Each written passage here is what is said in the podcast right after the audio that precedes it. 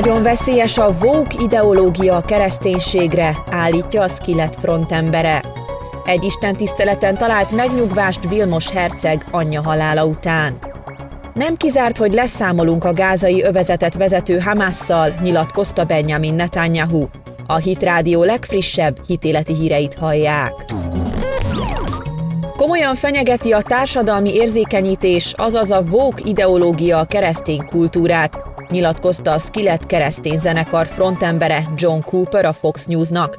A többszörös díjnyertes rockbanda főénekese elmondta, hogy gondolkodott azon, hogy elhagyja a keresztény egyházat, miután 2012 környékén elkezdtek nagy vihart kavarni a közéletben az érzékeny társadalmi kérdések. Nagyon sok veszélyes dologra lettem figyelmes a társadalmi igazságosságért küzdő mozgalmak megfigyelésekor. Ekkor kezdtek el ezek beleszólni a kultúrába, a filozófiába és hasonlókba. Olvastam ezekről a dolgokról az emberek által használt új definíciókról, például a rendszer szintű rasszizmus és a Black Lives Matter mozgalom esetében is, és igaznak hangzottak, de valami úgy éreztem, nem stimmel, vallotta be az énekes.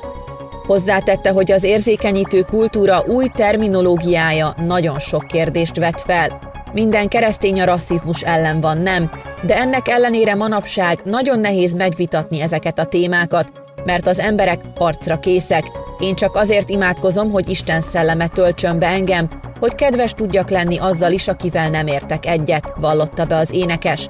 A Fox Newsnak azt is elmondta, hogy szerinte jobbító szándékkal alakult ki a vók kultúra, de a keresztények elfelejtettek ebbe beleavatkozni, és rávilágítani sok érzékeny témára, amely miatt lehetséges, hogy a történelem rossz oldalára kerültek.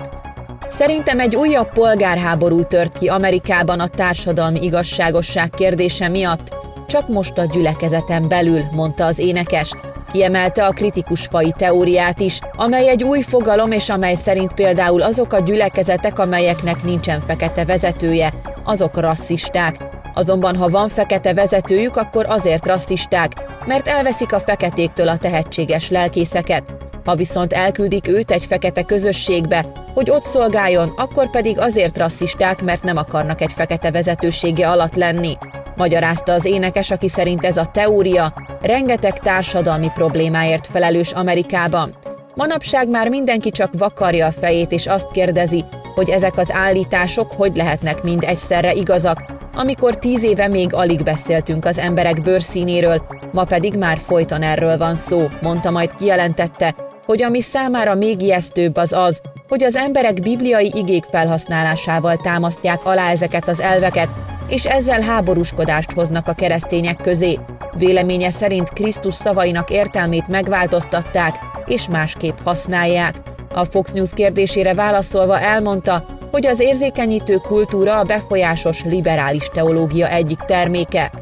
A liberális teológia középpontjában egy elnyomott kisebbség áll, amely végül közvetítő lesz a társadalomban, ezzel pedig újra definiálják a bűn és a megváltás fogalmát, az új ideológia elterjedésének második oka pedig az álláspont ismeretelmélet, amely azt az elméletet erőlteti, hogyha például valaki nő, akkor ő olyan tapasztalatokkal rendelkezik, amelyet egy férfi soha nem érthet meg.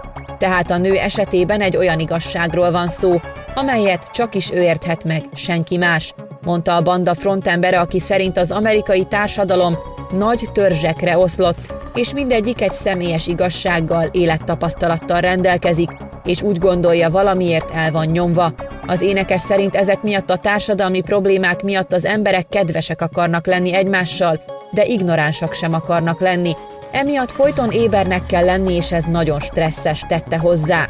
Elmesélte, hogy vannak olyan keresztény ismerősei, akik a Biden adminisztráció rendszer szintű rasszizmus elleni harcát támogatják azért, mert a Biblia felszólít az elnyomott közösségek melletti kiállásra. John Cooper számára viszont például Mackay Bryant egy 16 éves fekete lány halála, amely szintén nagy botrányt kavart nemrég Amerikában, nem erről szól. A lányt április 20-án lőtt el a rendőrség, mert meg akart késelni egy másik fekete lányt. A keresztény rockstar számára ez az eset azonban nem az elnyomás szimbolizálta, viszont a barátai fejében a véleménye miatt már egy olyan kép alakult ki róla, amely szerint ő nem áll ki a bibliai értékek és a társadalmi igazságosság mellett. Véleménye szerint erre a problémára a Biblia kínál megoldást, de ő nem hallja ezt az amerikai pásztoroktól. Szerinte a társadalmi problémákra bibliai megoldás lenne az erkölcsösség, a bibliai házasság, az apasság, a kemény munkavégzés és a példabeszédek bölcsességeinek hirdetése. Egy skót gyülekezetben talált menedéket a brit királyi család tagja, Vilmos herceg, édesanyja Diana hercegnő halála után 1997-ben. Cambridge hercege a skót gyülekezet általános gyűlésén beszélt erről, és bevallotta, hogy azért szereti Skóciát, mert éppen Bálmorában tartózkodott, amikor kapta a hírt, hogy édesanyja autóbalesetben életét vesztette Párizsban. Skócia rendkívül fontos számomra, és mindig is különleges helyet foglal el a szívemben. Kisfiú korom óta járok ide, éppen Bálmorában voltam, amikor édesanyám meghalt. Még sokkos állapotban voltam, amikor menedéket találtam egy Isten tiszteleten, ahol Kathy Kirk lelkész prédikált, és a gyász közepette vigaszt és megkönnyebbülést találtam ott, mondta. Vilmos herceg hozzátette, hogy ráadásul feleségével két Middletonnal is Skóciában találkozott először húsz évvel ezelőtt. A tanács azért gyűlt össze, hogy megvitassa az éjjel-nappal nyitva tartó gyülekezetek és presbitériumok csökkentését az országban. Vilmos herceg azért látogatott el a gyűlésre, mert második Erzsébet királynő őt választotta meg a tanács főbiztosának. Izrael elérte a célját Gázában, nyilatkozta Benjamin Netanyahu, majd hozzátette, hogy viszont az elrettentés sikertelensége esetén nem zárható ki a leszámolás a gázai övezetet vezető Hamas palesztin mozgalommal. Izrael miniszterelnöke megköszönte az izraelieknek a kitartást, a Tel Avivi Kiria katonai parancsnokságon tartott beszédében, írta a Times of Israel nyomán a Neokon. Csak két módon vehetjük fel a kesztyűt, vagy leszámolunk velük, ami továbbra is szerepel a lehetőségek között, vagy elrettentjük őket, fejtette ki Netanyahu, mint egy 70 külföldi nagykövet előtt Tel Avivban. Hozzátette, az izraeli kormány jelenleg a kíméletlen elrettentést gyakorolja.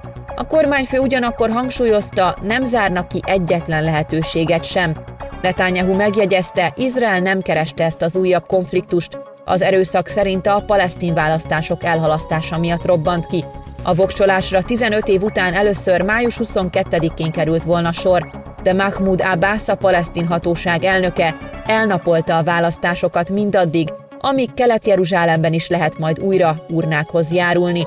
Netanyahu úgy vélekedett, hogy a választásokból a Hamas került volna ki megerősödve, és Abbas ennek akart volna elébe menni a halasztással. Elmondása szerint nem hoztak minden katonai eredményt nyilvánosságra, a miniszterelnök szerint nem volt szükség szárazföldi hadműveletre. Kötelességemnek érzem, hogy megvédjem az anyákat, fiakat és a katonáinkat, és megakadályozzam, hogy emberek értelmetlenül halljanak meg, tette hozzá. Netanyahu elmondta, hogy olyan csapást mértek a Hamasra, amelyre a szervezet nem számított, hiszen elpusztították a föld alatti járatait. A miniszterelnök állítása szerint a szervezet az alagutakon keresztül akart behatolni Izraelbe, és szárazföldi támadásokat akart végrehajtani. Minden egyes alkalommal, amikor elindultak az érzékelőink, jeleztek, és lebombáztuk őket, mielőtt feljöttek volna a felszínre, számolt be a modern technológia segítségével elhárított támadásokról. Netanyahu megköszönte Joe Bidennek a pozitív hangulatú telefonhívásokat. A miniszterelnök kijelentette, hogy nem feledkeztek meg a Gázában fogva tartott izraeli túszokról sem, Egyébként 11 nap palesztin terror után tűzszüneti megállapodást kötött a zsidó állam a Hamasszal. Az egyiptomi biztonsági erő közlése szerint mindkét fél beleegyezett a tűzszünetbe. Az izraeli biztonsági kabinet is jóvá hagyta a megállapodást. A Hamas a Reuters hírügynökségnek is megerősítette a megegyezést. A bejelentés ellenére viszont múlt héten csütörtök este mégis rakétazápor zúdult Izrael déli városaira.